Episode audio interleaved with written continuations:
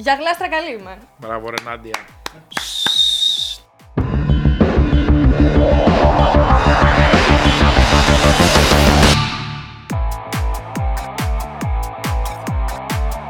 Γεια σας, μπασκετάρα εδώ στην εκπομπή της κυρίας Βελέτζα. Κυρία Βελέτζα, Η τι δικιά κάνετε; μου είναι αυτή η εκπομπή. Ναι, πάντα. Ε, να το πω τότε, η εκπομπή λέγεται Πάρε Βάλε Powered by Betson. By Ο- Betson. By Betson. Πες το αγγλικά και αμερικάνικα. Betson, αγγλικά, Αγγλικά. και Betson, αμερικάνικα. Μπράβο, ρε Νάντια, με τις μπασκετάρες εδώ. Κάνεις ένα χαμό. Ντέρμπι είχες. Μην μου μιλήσεις για την Ευρωλίγα της προηγούμενης εβδομάδας γιατί. Πάει αυτό, το ξέχασα ήδη. Τελείωσε ο Ολυμπιακός και στη Μακάμπη και ο Παναγιώτο στην Παρτιζάν. Φτάνει. Μπράβο τους. Άστο, τα ξεχάσαμε αυτά.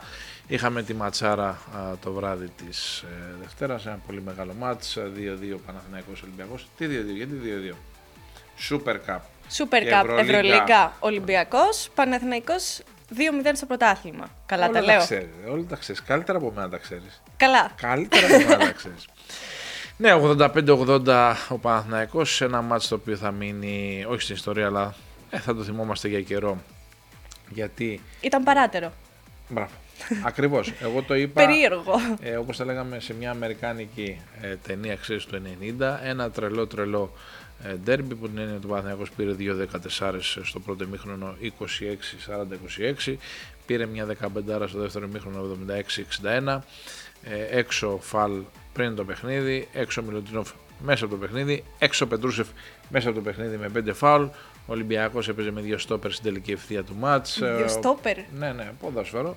Ε, Παπα-Νικολάου κλπ. Πολύ καλή τακτική από τον Ολυμπιακό και δεν ήθελε και πολύ να το γυρίσει. Δηλαδή, με αν δεν γράφεται η ιστορία, αλλά ανέβαζε το, αν έκανε τον goal foul ο Γουλιαν Ουγκό σε ένα goal foul που δεν χάνεται, αλλά είδαμε ότι χάνεται. Κάλλιστα θα μπορούσε να είχε κερδίσει ο Ολυμπιακός σε ένα παιχνίδι, ένα ντέρμπι το οποίο το είχε στα χέρια του ο Παναθηναϊκός, αλλά είδαμε ότι δεν θέλει και πολύ να γλιστρήσει η ιστορία. Και εκεί που λες έχουν σβήσει όλα. Μένουν 5 λεπτά για το τέλος. Ο Ολυμπιακός είναι χωρίς center. Ο Παναθηναϊκός είναι χωρίς δημιουργό ουσιαστικά. Βέβαια, βάζεις τον κύριο Γκραντ, ο οποίος έχει μπει σε όποια παπούτσια έχει χρειαστεί σε αυτή την Ευρωλίγκα, σε, αυτό, τη- σε αυτή την Basket League, σε αυτή τη χρονιά. Κάνει τα πάντα και συμφέρει. Ε, και λες τώρα, εντάξει, κοιτάς απ' έξω, Λες, δεν μπορεί. Εντάξει, τώρα θα παίξει ο Παπα-Νικολάου στο 5, θα παίξει. Πώς θα βγει, ποιος θα μαρκάρει το Λεσόρ, τι θα γίνει. Και εκεί είναι που ο Ολυμπιακός κάνει ένα. Πόσο ήταν το σκορ, 18-4 υπερολυμπιακού. σκορ. Το επιμέρους σκορ. Βλέπεις έναν ε, Παναθηναϊκό που πάει να αλλάξει την τακτική του. Θέλει να περάσει μέσα την μπάλα στο Λεσόρ. Είναι η βοήθεια πίσω πολύ καλή. Και δεν μπορεί ο Παναθηναϊκός να κουνηθεί. Κάνει κάποια λάθη που ο Ολυμπιακός θα εκμεταλλεύεται. Βάζει τέσσερα σου το Ολυμπιακός που δεν έχει βάλει, νομίζω, τρίποντο μέχρι εκείνη την ώρα. Ήταν πολύ χαμηλά το ποσοστό. Βάζει τέσσερα στα τέσσερα. Και ο Παναθηναϊκός δείχνει να ψιλοχάνεται και να χάνει τον εαυτό του εκείνη την Όχι ώρα. ψηλό, χοντρό. Χοντρό, εντάξει, προσπαθώ να είμαι επική με τους παίχτες. Ε, τι πήγε, άμα είναι το 76-61 και πάει τούμπα, πάει να γίνει τούμπα ναι, και με αυτές τις εντάξει. συνθήκες χοντρό. χοντρό. Χοντρό, αλλά εν τέλει, εγώ θέλω να πω ένα, να κάνω ένα, θα το πω αμερικάνικα, shout out στον Γκαλαϊτζάκη, ο οποίος δείχνει ότι είναι πνευματικά έτοιμος και γιατί είναι δύσκολο. Σου έχουν δώσει σε μια ομάδα που παλεύεις να παίξεις, σε μια ομάδα η οποία έχει πολύ καλή πορεία αυτή τη στιγμή, έχει αντικειμενικά μπροστά του πολύ καλύτερους παίκτες, πιο ποιοτικούς με εικόνες, ναι, ναι, ναι, ναι, ναι. Έχει ενστενιστεί πλήρως το, το ρόλο του, μπαίνει να παίξει άμυνα και δεν ξενερώνει με αυτό. Είτε είναι 3 λεπτά, είτε είναι 32 δεύτερα. Αλλαγή handball να μπει ο Να, να βγει ο Καλαϊτζάκης. Και βλέπεις ότι είναι μέσα συγκεντρωμένος, βάζει τις βολές του που είναι ξεκάθαρα πνευματικό εκείνη την ώρα, κάνει το κλέψιμο, έχει τη διάβγεια. Αυτό. Ήθελα να κάνω ένα shout out στον Καλαϊτζάκη. Όταν είσαι ο Καλατζάκη ο Παναγιώτης, ο οποίος είναι 99 γεννηθής και έχεις αυτούς τους παίχτε που έχεις μπροστά σου, ξεκινάς πάντα από την άμυνα. Πρέπει να έχεις Ναι, αλλά δεν είναι εύκολο. Να ξέρεις, δεν μπορούν να το κάνουν όλοι. Αυτό λέω. Εντάξει, δεν είπαμε ότι είναι εύκολο. Εμείς λέμε. Αυτοί Οι κάνουν. περισσότεροι ξέρεις πώς βγαίνουνε. Έτσι, με το κεφάλι κάτω. Ναι, παιδί μου, ο αθλητής, ο κάθε αθλητής, από τη στιγμή που βάζει το σορτσάκι θέλει να παίζει 41 λεπτά, να παίρνει όλες τις μπάλες, να βγάζει όλες τις άμυνες, να είναι ο Σούπερμαν κλπ. Εντάξει, το καταλαβαίνουμε. Απλά λέμε επειδή έχουμε μια γνώμη και ο καθένας έχει τη γνώμη του και επειδή τα έχει δείξει η ιστορία, έχουμε δει πάρα πολλούς παίχτε σαν τον Καρατζάκη και η ιστορία επαναλαμβάνεται πάνω κάτω. Υπάρχει ο κανόνας και υπάρχουν και εξαιρέσεις.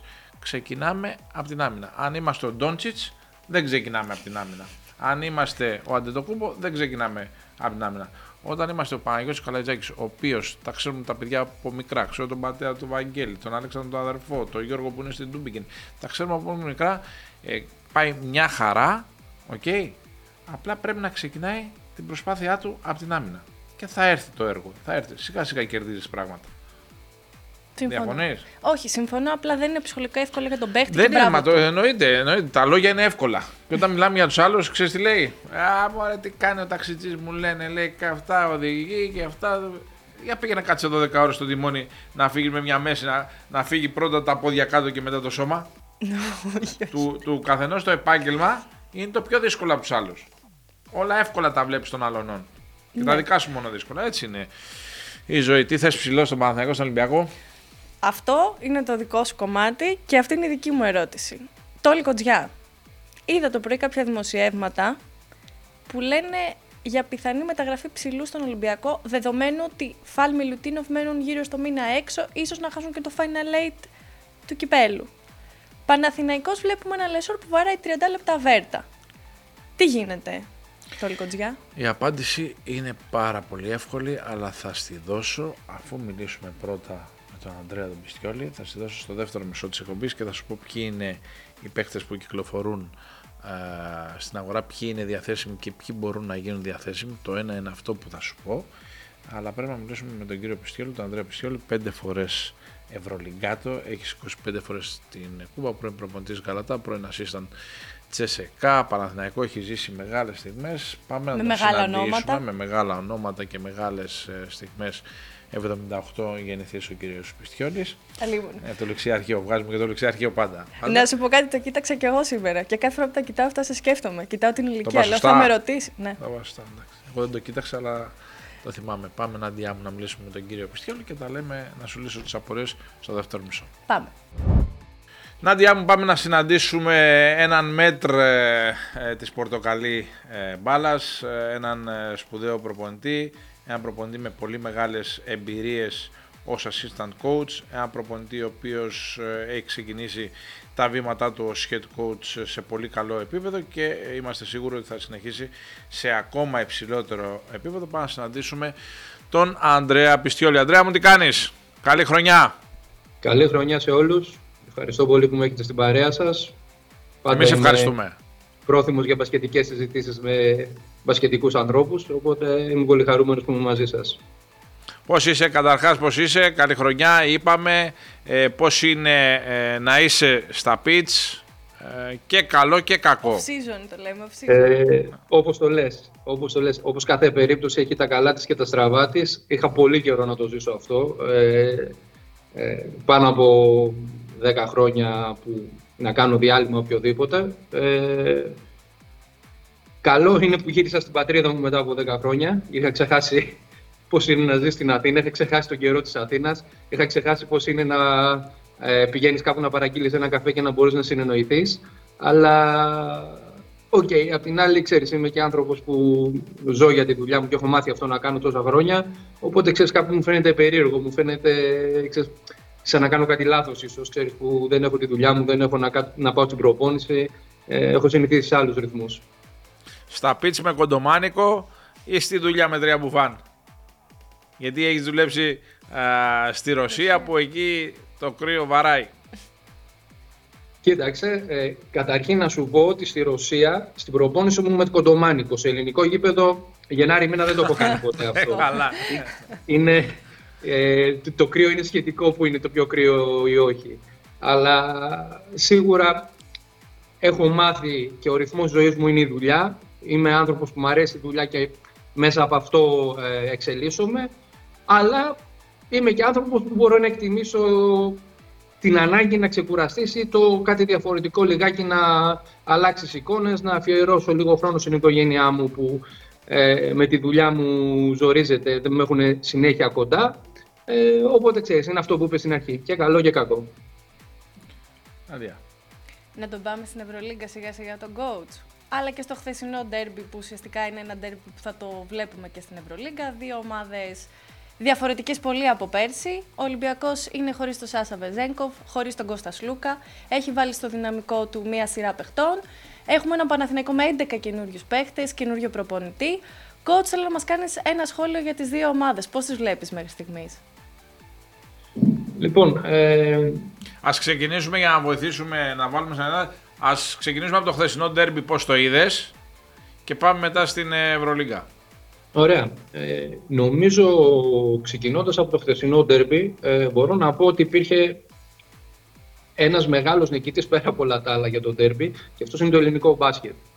Ε, είχαμε πάρα πολύ καιρό να ενσταθούμε αυτή την ε, κόντρα ε, το ότι αυτές οι δύο ομάδες, ο Παναθηναϊκός και ο Ολυμπιακός, πέρα από τα ονόματα, ε, πέρα από όλα τα άλλα, παίζανε όχι απλά ως ίση, αλλά ως δύο από τις ε, υψηλότερο επίπεδο ομάδες στην Ευρώπη.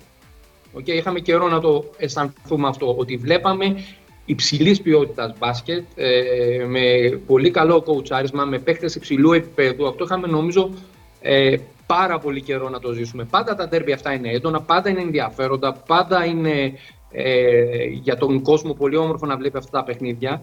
Απλά μας είχε λείψει αυτό που βλέπεις ίσως ε, line-ups μέσα με τους καλύτερους παίχτες στην Ευρώπη, με υψηλό IQ, την μία φάση παραπάνω το ταλέντο που σε ενθουσιάζει σαν οπαδό. Οπότε αυτό νομίζω ότι είχαμε καιρό να το ζήσουμε στο ελληνικό πρωτάθλημα.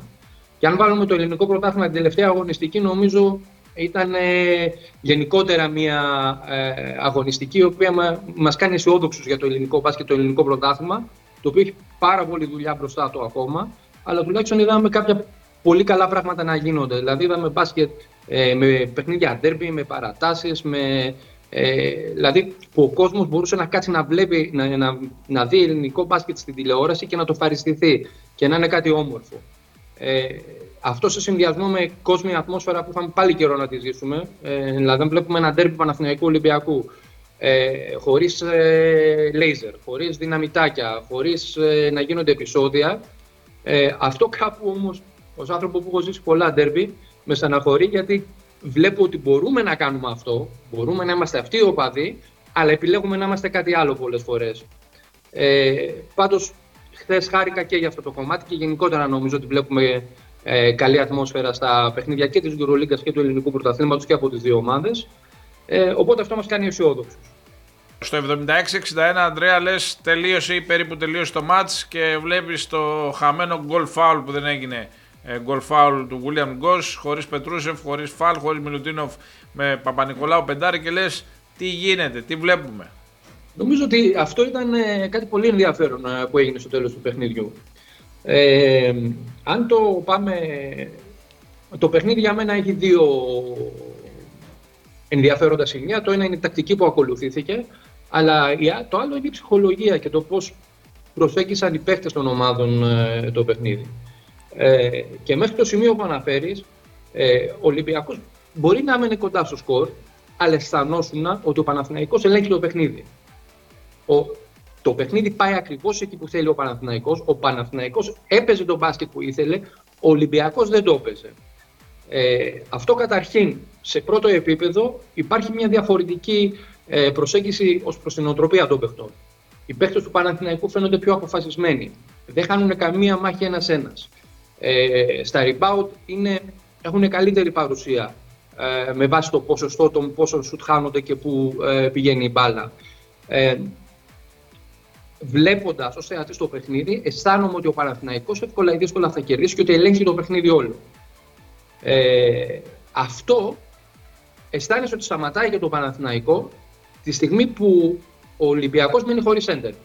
Κάπου εκεί πέρα πιστεύω ότι ο Παναθηναϊκός ε, βλέποντας τον αντίπαλό του λαβωμένο να υστερεί ε, κάπου έχασε αυτό που είχε πριν. Κάπου έχασε αυτή την αποφασιστικότητα, άρχισε να τρώει πιο εύκολα καλάθια, άρχισε να χάνει τις μάχες ένας-ένας. Ε, κάπως αναχαλάρωσαν οι παίκτες του Παναθηναϊκού σε εκείνο το σημείο ε, ή οι παίκτες του Ολυμπιακού πλέον μη έχοντας κάτι άλλο να χάσουν, ε, ανέβασαν την απόδοσή τους, ήταν καλύτεροι στο hustle και στις ε, φάσεις ε, της εκτός τακτικής, τα ένα-ένα, στο να γλιστρήσουν και να σταματήσουν τον παίκτη τους ε, να μην φάνε καλάθι στη διείσδυση, να κάνουν box out και να πάρουν το rebound. Άλλαξε ένα τσίπ εκεί πέρα. Ε, το οποίο για μένα ήταν πολύ ενδεικτικό του πώς ξεκίνησαν οι δύο ομάδες το, το παιχνίδι και τι έγινε όταν η μία από τις δύο ομάδες έχασε αυτό που είχε και το βρήκε η άλλη. Και ξαφνικά το παιχνίδι έγινε ντέρμπι. Σε ένα παιχνίδι που αισθανόταν ότι το έλεγχε ο Παναθηναϊκός, έτσι τουλάχιστον το βλέπα εγώ. Ε, το άλλο για μένα το πολύ ενδιαφέρον είναι το πόσο ο Παναθηναϊκός ε, κατόρθωσε με πολύ μεγάλη πίεση στα γκάρ να κόψει το παιχνίδι του Ολυμπιακού. Ο Ολυμπιακός είναι μια ομάδα η οποία θέλει να γυρίσει την μπάλα, θέλει να ακουμπήσουν όσο το δυνατό περισσότεροι παίκτες στην μπάλα, ε, να κρατήσει τις αποστάσεις του και να εκτελέσει τα συστήματά του με καλό ρυθμό και καλή ροή στην επίθεση.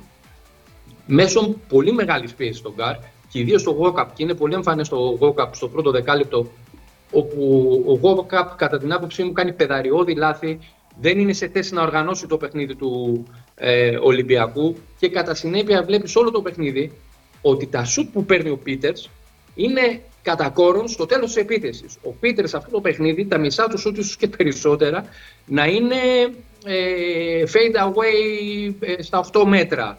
Ε, να πετάει την μπάλα γιατί τελειώνει ο χρόνος, να μην έχει άλλη επιλογή εκτός από το να σουτάρει. Κάτι αντίστοιχο συμβαίνει και με τον ε, Κανάν, ο οποίος δεν είχε ένα καλό παιχνίδι χθες, γιατί δεν μπόρεσε να βρει τις φάσεις που ήθελε. Ε, και έρχεται να βοηθήσει τον Ολυμπιακό από τον πάγκο και ο Williams Γκος και ο ε, Πετρούσεφ κυρίως, οι οποίοι με, ε, κατάφεραν να ανταπεξέλθουν σε αυτή την πίεση και να δημιουργήσουν ε, τις συνθήκες για να σκοράρει ο Ολυμπιακός, ο οποίος βέβαια, το ξαναλέω, μέχρι το σημείο που ανέφερες πριν, θεωρώ ότι δεν έπαιζε το παιχνίδι που ήθελε να παίξει ο προπονητής του. Μάλιστα. Περίμενες αυτή την ε, παρουσία από τον ε, Τζεράιαν Γκραντ και θέλω και γνώμη για Πίτερς, γιατί ξέρεις παραπάνω από εμάς. Ο Τζεράια Γκραντ ε, προσωπικά ήταν ένας που μου άρεσε πάρα πολύ. Ε, καταρχήν, εγώ εξεπλάγει όταν έφυγε από, την, ε, ε, από το Μιλάνο το ότι δεν βρήκε άλλη ομάδα Euroliga. Θεωρώ ότι έγιναν πολύ χειρότερες μεταγραφές εκείνη τη χρονιά στη Euroliga, ε, δηλαδή χαμηλότερο επίπεδο παίχτες, λιγότερο αποδεδειγμένοι ε, σε όλες τις ομάδες της Ευρώπης από τον Τζεράια Γκραντ, ο οποίος κατέληξε στην του Telecom. Εκεί έδειξε και πάλι, όπως είχε δείξει και στον Προμηθέα πιο πριν, ε, το ποια είναι οι δυνατότητε του. Ε, Παρ' όλα αυτά, αυτό που με εξέπληξε ε, είναι πώς κατάφερε ένας παίκτης ο οποίος είναι κατά κόρον σκόρερ, ε, ε, κάπως έτσι έχει φτιάξει το όνομά του στην Ευρώπη με ένα σε ένας φάση ηγετική φυσιογνωμία στις ομάδες που ήταν, ε, κατάφερε πρωτίστως να βρει το ρόλο του στην ομάδα και τη θέση του στην ομάδα, κάνοντας πολύ δρομική δουλειά. Είτε στην άμυνα, είτε οργανωτικά. Γενικά ήταν ένας παίκτης που έμπαινε μέσα και βοήθαγε την ομάδα του έχοντας βρει μέσω αυτού του τρόπου το, τη θέση του στην ομάδα, ε, έχει ε, αναβαθμιστεί, έχει γίνει πλέον βασικός ε, περισσότερο νομίζω από τον λογαριασμό και προπονητή του στην αρχή της χρονιάς. Ε, και πλέον είναι κομβικός παίκτης, είναι παίκτης κλειδί, είναι... Θα έλεγα ότι αυτή τη στιγμή ο Γκραντ, έτσι είναι νωρίς να το πούμε αυτό, αλλά μου θυμίζει κατά κάποιο τρόπο την ε, επίδραση που είχε στην ομάδα του ο Έισι παλιά στον Ολυμπιακό όπως είχε κάνει όλες τις δουλειές και ότι είχε φέρει τότε στο παιχνίδι του Ολυμπιακού ο με, την, ε, με τον ερχομό του στον Ολυμπιακό, νομίζω ότι ο Γκραντ το κάνει στον Παναθηναϊκό αυτή τη στιγμή. Κάνει πάρα πολλές δουλειές. Είναι έτοιμος να πάρει την πρωτοβουλία όποτε χρειάζεται. Ε, όταν οι συμπαίκτες του πάνε καλά, μπορεί να κάτσει στο πλάι χωρίς να δημιουργήσει κανένα πρόβλημα. Δηλαδή να τους αφήσει το χώρο να ε, δράσουν οι άλλοι. Οπότε νομίζω ε, είναι ένας κομικός παίκτης. Ένας παίκτης ο οποίος έχει προσφέρει πάρα πολλά στο Παναθηναϊκό φέτος. Ο Πίτερς από την άλλη πλευρά, εγώ πίστευα ότι θα κάνει αυτό που κάνει φέτος γενικότερα. Ότι ε, ήταν, είναι πολύ παρόμοιος παίκτης με τον Βεζέγκοφ. Είναι ένας παίκτης ο οποίος ε, έχει και το IQ, έχει και το shoot ε, και γενικότερα πίστευα ότι θα κάνει το step up. Ε, αυτό που ίσως να έχει χάσει ο Ολυμπιακός φέτος είναι το ότι πέρσι ο Ολυμπιακός είχε τον Βεζέκοφ και πίσω του τον Πίτερς. Πλέον έχει τον Πίτερς.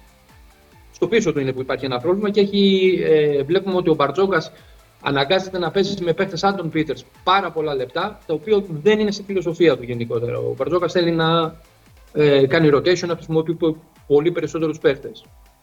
Ε, αλλά ο Πίτερς είναι αυτό που είναι, όπως ήταν και ο Βεζένκοφ αυτό που ήταν μέσω του συστήματος. Και όταν, όπως έγινε χθες, ε, ο αντίπαλος κατάφερε να αποκόψει και να ε, σακατέψει κατά κάποιο τρόπο με την πίεση στα γκάρ το σύστημα, ο Πίτερς ε, αναγκάστηκε να πάρει, όπως είπα προηγουμένως, πολλά άσχημα σουτ. Ε, Παρ' όλα αυτά νομίζω είναι και αυτός ένας κομβικός παίκτης για τον Ολυμπιακό και ε, νομίζω ότι είναι ε, χωρίς αυτόν ο Ολυμπιακός, αν δεν είχε αυτή την απόδοση του Πίτερς, θα ήταν σε πολύ χειρότερη κατάσταση από αυτή που βρίσκεται τώρα. Να κλείσουμε ε, Αντρέα μου με αυτή την ιστορία. Έχουμε τραυματισμούς, έχουμε Μιλωτίνο έξω, έχουμε Σλούκα έξω, Ολυμπιακός και Παναθηναϊκός, μάχη στο κύπελο, Final μάχη στο πρωτάθλημα στο τέλος, ε, μάχη στην Ευρωλίγκα. Βλέπεις κάποιον από τους δύο να, πάει, να πηγαίνει Final Four. Προσωπικά πιστεύω ότι και οι δύο έχουν τις δυνατότητες. Προφανώς ο Παναθηναϊκός είναι σε καλύτερη κατάσταση αυτή τη στιγμή. Ε, βέβαια, βάσει της εμπειρίας μου ε, και αν κοιτάξουμε τα προηγούμενα χρόνια, ε, το να παίζεις Γενάρη καλά μπορεί να είναι και λόγος ανησυχίας. Είναι δύσκολο πολλές φορές να κρατήσεις την απόδοσή σου. Ε, βέβαια έχει γίνει. Έτσι και ο Ολυμπιακός, αν το βάλουμε κάτω, πέρσι ήταν πολύ σταθερός όλη τη χρονιά ε, και θα μπορούσε να ήταν πρωταθλητής Ευρώπης για μερικά σουτ στο τελικό. Ε,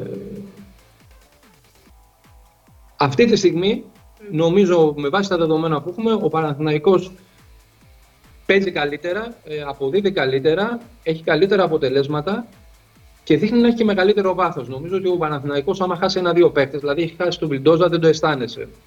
Ε, τώρα με τον Σλούκα δεν αισθάνεσαι ότι ο ε, Παναθηναϊκός δεν έχει λύσεις. Γιατί όπως είπαμε έχει και τον, ε, και τον Γκραντ και τον ε, Ναν που μπορούν να τραβήξουν το κουπί. Ε, και ακόμα και οι παίχτες που έρχονται δηλαδή σαν τον Καλαϊτζάκη έχουν κάποιο ρόλο, έχουν κάτι να προσφέρουν στην ομάδα. Ε, αντίθετα, ο Ολυμπιακός βρίσκεται σε πολύ άσχημη κατάσταση διότι είναι συνεχόμενοι και ασταμάτητοι οι τραυματισμοί. Ε, το να χάσει δύο σέντερ αυτή τη στιγμή είναι. Δεν ξέρω πώς θα τα απεξέλθει. Δηλαδή και με τον Φάλ έξω και με τον ε, Μιλουτίνοφ. Ε, η κατάσταση είναι πολύ δύσκολη για τον Ολυμπιακό εκεί πέρα και είναι οι θέσεις που δεν θες να χάσεις με τίποτα, που δεν μπορείς να έχεις τέτοιες απώλειες. Στο μπάσκετ είναι το 1 και το 5 κατά κόρο. Έτσι. Ε, είναι θέσεις που σε εκθέτουν περισσότερο από όλα. Είναι η, ο συνδυασμός που στην επίθεση σου θα παίξει τα περισσότερα, pick and θα συνδυαστούν περισσότερο και στην άμυνα ε, θα εκτεθούν περισσότερο από οτιδήποτε άλλο. Ε, Παρ' όλα αυτά έχει το περιθώριο ο Ολυμπιακός. Αν επιβιώσει αυτό το επόμενο διάστημα χωρίς τους ε, δύο σέντερ, που δεν ξέρω πόσο καιρό θα είναι και οι δύο σε απουσία.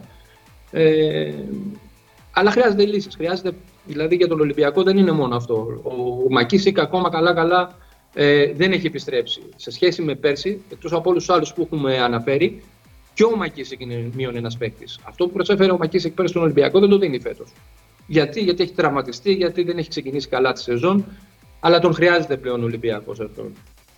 Ε, χρειάζεται πλέον ας πούμε, και τις μεταγραφές που έχει κάνει. Ο Πετρούσεφ άρχισε να βοηθάει, πρέπει να βοηθήσει τώρα και ο Μήτρου-Λονγκ ε, για τον Ολυμπιακό. Αλλά σίγουρα, αν τα δούμε όσο έχουν αυτή τη στιγμή, ο Παναθηναϊκός βρίσκεται να είναι σε καλύτερη μοίρα. Αλλά επειδή ξέρουμε ποιος είναι ο Ολυμπιακός και σε τι, τι είναι ικανός να κάνει ο Ολυμπιακός, εγώ είμαι αισιόδοξος ότι μπορεί να έχουμε μετά από πολύ καιρό και δύο ελληνικές ομάδες στο Final Four.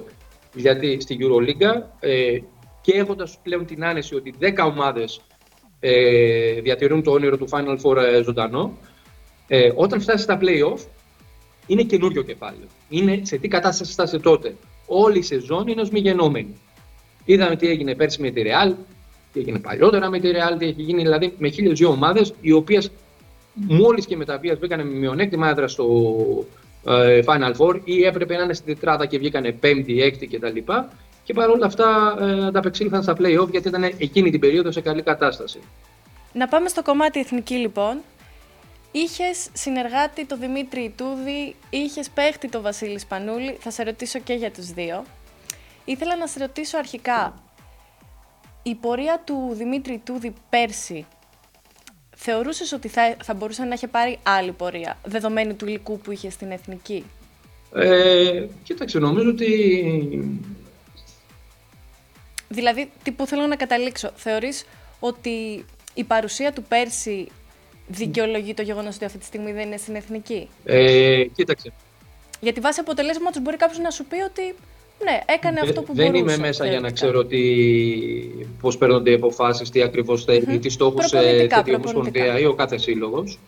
Εγώ απ' έξω μπορώ να πω ότι η Εθνική Ελλάδος με τα προβλήματα που είχε πέρσι με τις απουσίες που είχε, ε, δεν νομίζω ότι θα μπορούσαμε να περιμένουμε κάτι παραπάνω. OK, okay, δηλαδή ακόμα και ο τραυματισμός του Μίτογλου όταν βρίσκεσαι ήδη στο, στην τελική φάση όπου δεν μπορούσε να αντικαταστήσεις.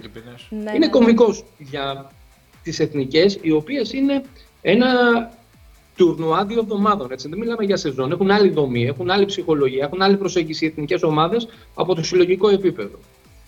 Ε, προσωπικά ο, πάντα θέλεις να δει κάτι καλύτερο στην εθνική, πάντα έχεις περισσότερα όνειρα, πιστεύεις ότι μπορεί να γίνει. Αλλά δεν νομίζω ότι η εθνική μας ήταν σε θέση να κάνει κάτι παραπάνω από αυτό που έκανε πέρσι. Εγώ είμαι ευχαριστημένος ως ε, Έλληνας ε, με την απόδοση. Είδα παιδιά που δώσανε τα πάντα στο παρκέ, όσοι ήταν εκεί πέρα. Ε, είδα μια ομάδα που πάλευε, είδα μια ομάδα με πολύ καλό κλίμα και ψυχολογία. Ε, και με βάση το τι παίχτες λείπαν από την εθνική, εγώ είμαι ευχαριστημένος με αυτό που είδα. Τώρα, τι είναι το, πώς παίρνονται οι αποφάσεις τώρα, τι είχαν στο μυαλό τους, ε, γιατί δεν συνεχίζει ο Δημήτρης, γιατί επιλέγουν τον Βασίλη, είναι τελείως άλλη υπόθεση, η οποία είμαστε αρκετά έξω για να καταλάβουμε ε, τη λογική και το σκεπτικό αυτών των, των αποφάσεων.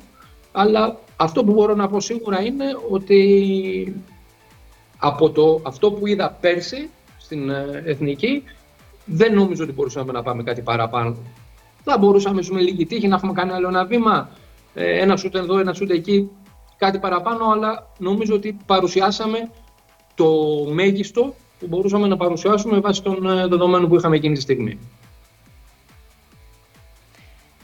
Τι είναι αυτό που θεωρείς ότι θα δώσει ο Βασίλης Πανούλης στην Εθνική; Ο Βασίλης καταρχήν έχει ζήσει σαν παίχτης πάρα πολλά πράγματα ε, και έχει ζήσει και την Εθνική. Οπότε έχει την εμπειρία ε, το ποια είναι η ψυχολογία του παίχτη στην εθνική, ε, ποιες είναι οι απαιτήσεις αυτού του τουρνουά για το κορμί τους, για την ψυχολογία τους κτλ. Αυτή είναι μια εμπειρία που έχει σαν παίχτη που καλείται τώρα να τη βγάλει ε, και σαν προπονητής. Ο Βασίλης επίσης έχει μια πολύ έντονη προσωπικότητα. Είναι, ήταν πάντα ένας άνθρωπος winner. Ε, ένας άνθρωπος που ε, δεν έχει τίποτα άλλο στο μυαλό του, δεν έχει καμία δικαιολογία, έχει μόνο την νίκη. Οπότε αυτό είναι πάντα κάτι πάρα πολύ καλό. Ε, τώρα από εκεί και πέρα, ξέρεις, είναι τα πρώτα του βήματα σαν ε, προπονητής. Δηλαδή, ο Βασίλη τον βλέπουμε πόσο 1,5 χρόνο, έχει πολύ καλό δείγμα ε, στο περιστέρι, αλλά έχει πολύ δρόμο ακόμα μπροστά του. Ε, Πάντως είμαι πολύ χαρούμενος που ε, πάλι άλλη μια φορά ως Έλληνας ε, μπορούμε να έχουμε τέτοιες επιλογές. Δηλαδή να πάμε από τον ε, Δημήτρη Δούδη στο Βασίλη Σπανούλη ε, και έχουμε ακόμα και προπονητές σαν τον ε, Γιώργο τον Παρτζόκα, τον ε, Γιάννη τον Σφερόπουλο. Ε, οπότε έχουμε επιλογές σε επίπεδο που ίσως τα προηγούμενα δεκαετίες πριν να μην τις βλέπαμε σε αυτό το κομμάτι τουλάχιστον το προπονητικό. Οπότε ως ελληνικό μπάσκετ μόνο χαρούμενοι μπορεί να είμαστε που έχουμε τόσες επιλογές και είμαστε σε αυτό το επίπεδο. Κλείνοντας, Αντρέα, να μας πεις ε, τι περιμένουμε από σένα στο επόμενο διάστημα, δηλαδή αν έχεις στοχεύσει, αν έχεις δώσει προτεραιότητα στο εξωτερικό ή ε, δεν λες όχι στην Ελλάδα, το ένα είναι αυτό και ε, να μας πεις την εμπειρία σου στη Γαλατά, πώς είναι τα πράγματα στο μπάσκετ της Τουρκίας, πώς έζησες όλο αυτό στην Γαλατά. Ναι, κοίταξε, Καταρχήν, ε, όπως σου είπα και προηγουμένως, ε, είμαι άνθρωπος της δουλειάς, θέλω να... Μέσω της δουλειάς μου αναδεικνύομαι ε, και προφανώς θέλω να πάω να δουλέψω κάπου όπου θα έχω καλές συνθήκες δουλειάς. Ε, ε, την Ελλάδα σίγουρα δεν αποκλείω. Θα ήταν ιδανικό για μένα να μπορώ να δουλέψω στο σπίτι μου και να είμαι κοντά στην οικογένειά μου. Ε, απλά είχα την ευκαιρία σε όλη μου την καριέρα να δουλέψω αρκετά στο εξωτερικό και είναι ωραίο ε, και να είσαι ανοιχτό σε άλλες αγορές και να έχεις άλλες εμπειρίες και να με συνεργάζεσαι με διαφορετικές κουλτούρες. Ε, σε αναβαθμίζεις σαν άνθρωπο αυτό το πράγμα και σαν επαγγελματία. Ε, σίγουρα θα ήταν πάρα πολύ ωραίο βέβαια για μένα να έχω μια καλή δουλειά στην Ελλάδα όπου είναι το σπίτι μου, ε, αλλά το προτεραιότητά μου είναι να είναι μια καλή δουλειά. Ε, και θα ήταν ωραία, ε, όπως είπα και προηγουμένως, να συνεχίσω στο εξωτερικό ε, και να έχω ανοιχτές περισσότερες αγορές και ε, ανθρώπινα το λέω αυτό και επαγγελματικά. Ε, τώρα η Γαλατέσσερα ήταν ένα πάρα πολύ ενδιαφέρον κεφάλαιο. Ε, έχω όλη την καριέρα είναι σε μεγάλους λόγους, ήμουν στο Παναθηναϊκό και στο Τζεσεκάους επιτοπλίστων. Ε, Παρ' όλα αυτά η Γαλατά Σαρά είναι κάτι το ξεχωριστό, δηλαδή το μέγεθος είναι αδιανόητο στο, τις δυνατότητες αυτού του συλλόγου. Μιλάμε για πάρα πολύ κόσμο, ε, τρομερό πάθος αντίστοιχο με του Παναθηναϊκού Ολυμπιακού. Ε, απλά είναι ένας σύλλογος όπου δεν έχει αναπτύξει πασχετική κουλτούρα όπως ο Παναθηναϊκός Ολυμπιακός ή η Φενέρμπαχτσε στην Τουρκία. Ε, είναι πρωτίστως ένας ποδοσφαιρικός σύλλογος. Ε, και είναι, αυτό ξέρεις, έχει το αποτέλεσμα ότι πολλές φορές ε, σκέφτονται με λάθος δεδομένα το που βρίσκονται στο μπάσκετ, το σκέφτονται με ποδοσφαιρικά δεδομένα. Γιατί στο ποδόσφαιρο είναι μια υπερδύναμη, στο μπάσκετ δεν είναι. Ε, στο, έχουν άλλα οικονομικά δεδομένα και άλλους στόχους στο ποδόσφαιρο, άλλους οφείλαν να έχουν στο μπάσκετ. Ε, Παρ' όλα αυτά είναι ένα σύλλογος με μεγάλες δυνατότητες. Αυτό που του λείπει είναι η συνέχεια. Δηλαδή τον είχαμε δει καλά τα Σεράι κάποτε επί Αταμάν και με την ε, στήριξη του τότε Προέδρου ε, που είχε αυξήσει πάρα πολύ το budget. Είδαμε ποιες είναι οι δυνατότητες. Ε, μια ομάδα με τεράστιο κόσμο. Με... Είναι μια ομάδα αντίστοιχη, δηλαδή μια δεύτερη Φενέρμπαχτσε επί της ουσίας ε, θα μπορούσε να είναι.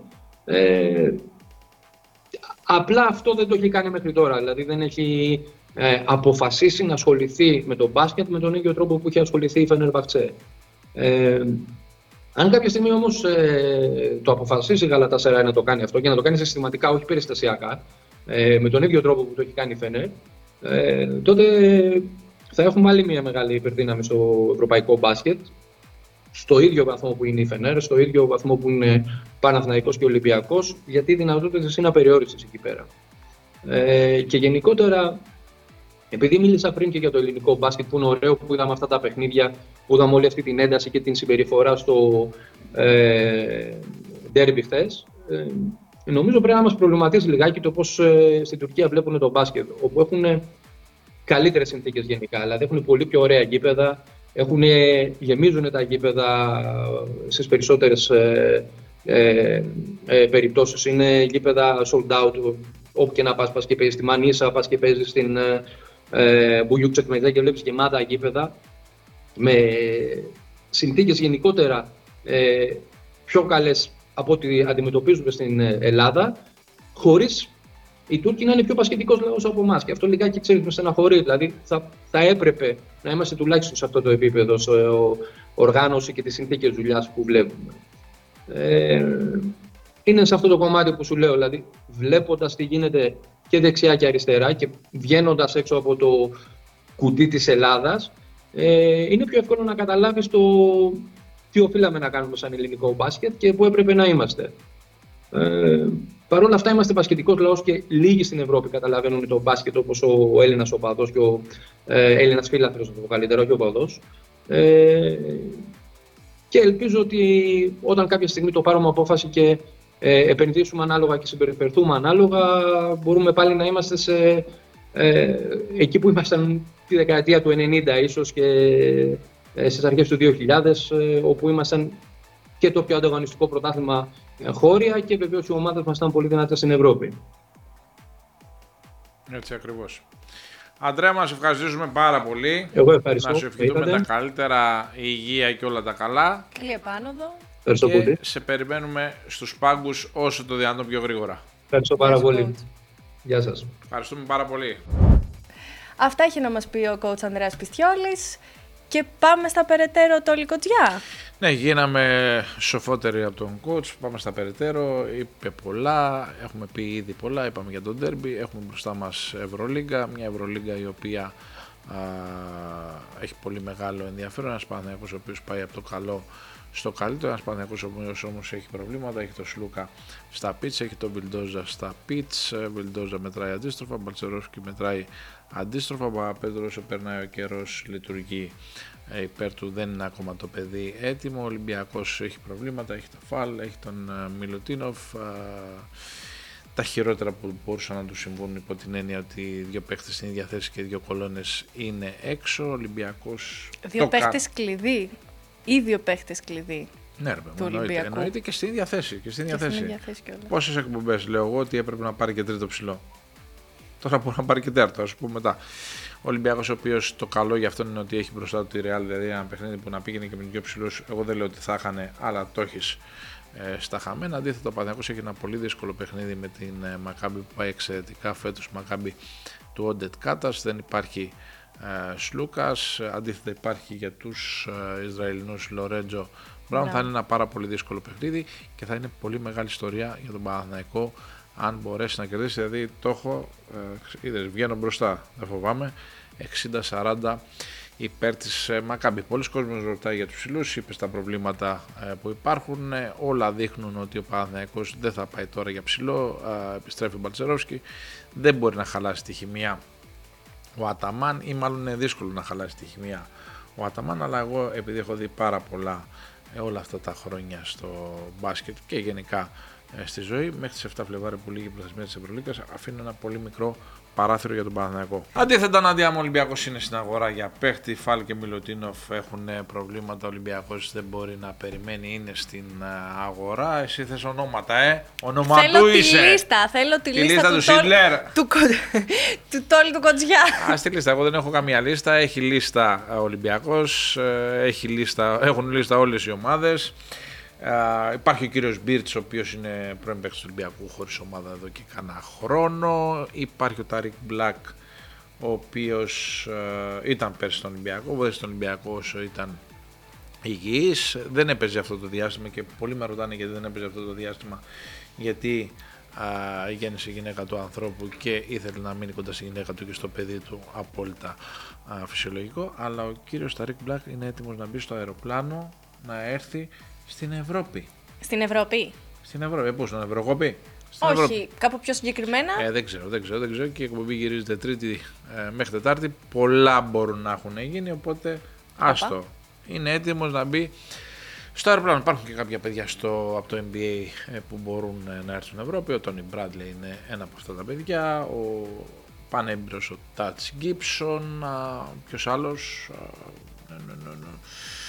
Μια πολύ καλή περίπτωση θα ήταν παρότι δεν είναι πολύ ψηλός ο Ουσμαν Γκαρούμπα, ο Ισπανός, αλλά έχει συμβόλαιο και στο NBA δεν ε, υπάρχει πιθανότητα ή δεν φαίνεται να υπάρχει πιθανότητα να έρθει τώρα να επιστρέψει ε, στην Ευρώπη. Γενικώς στο NBA υπάρχουν περιπτώσεις που μπορούν ε, να έρθουν ε, στην Ευρώπη. Εννοείται μεγάλοι οργανισμοί όπως ο Ολυμπιακός Παναγιακό, η Real, η Μπαρσελόνα, όλη η Ευρωλίγα, αλλά εδώ που τα λέμε και πολύ μικρότερες ομάδες ξέρουν ανά πάσα στιγμή ε, τι γίνεται. Όταν έχεις λεφτά δεν έχεις πρόβλημα. Ο Ολυμπιακός έχει λεφτά, αυτά τα κλαμπ έχουν πολλά λεφτά, οπότε ε, δεν θα έχουν πρόβλημα να βρουν τον παίχτη που θέλουν. Οπότε περιμένουμε να δούμε. Είπαμε γυρίζουμε την εκπομπή Τρίτη ε, θα προβληθεί Τετάρτη μεσημέρι. Οπότε από Τρίτη μεσημέρι που γυρίζουμε μέχρι Τετάρτη μεσημέρι πολλά μπορούν να έχουν γίνει. Οπότε εμείς δώσαμε μία α, άποψη, μια εικόνα ε, τι γίνεται, πώς είναι τα πράγματα, ε, γιατί ξέρεις από τρίτη μεσημέρι, τετάρτη μεσημέρι μπορεί να έχουμε τίποτα ε, τετελεσμένα γεγονότα, οπότε ας μείνουμε σε αυτά Ναντιά μου. Ωραία, μετράμε και εμείς αντίστροφα για να σας αφήσουμε. Ήταν η Νάντια Βελέτζα, ο Τόλης ο Κοτζιάς. ναι, όχι, η Νάντια η Βελέτζα. ο Τόλης ο Κοτζιάς. Ναι. Ε, η εκπομπή λέγεται Πάρε Βάλε Powered by Betson. Θα μας βρείτε Τώρα κάνουμε μία αλλαγή, αλλά θα μας βρείτε κάθε Τρίτη στο κανάλι της KingBet στο YouTube και στο Spotify και στις πλατφόρμες C. Τώρα Τετάρτη βγαίνουμε, παιδιά. Τετάρτη βγαίνουμε γιατί αλλάξαμε όπως είχαμε προαναγγείλει την εκπομπή. Γιατί δεν μπορούσαμε να γυρίσουμε πριν από το τέρμι. Τι θα λέγαμε, τα πουλιά πεθαίνουν τραγουδώντας; Καλά, δεν θα το προβλέπαμε κιόλας αυτό νομίζω με τίποτα. Ε, δεν γινόταν, δεν γινόταν. Έχουμε κάνει την εκπομπή ε, κάθε Τρίτη προβάλλεται εκπομπή. Τώρα θα προβληθεί Τετάρτη και τα λέμε πρώτα Θεός την άλλη εβδομάδα. Γεια σας.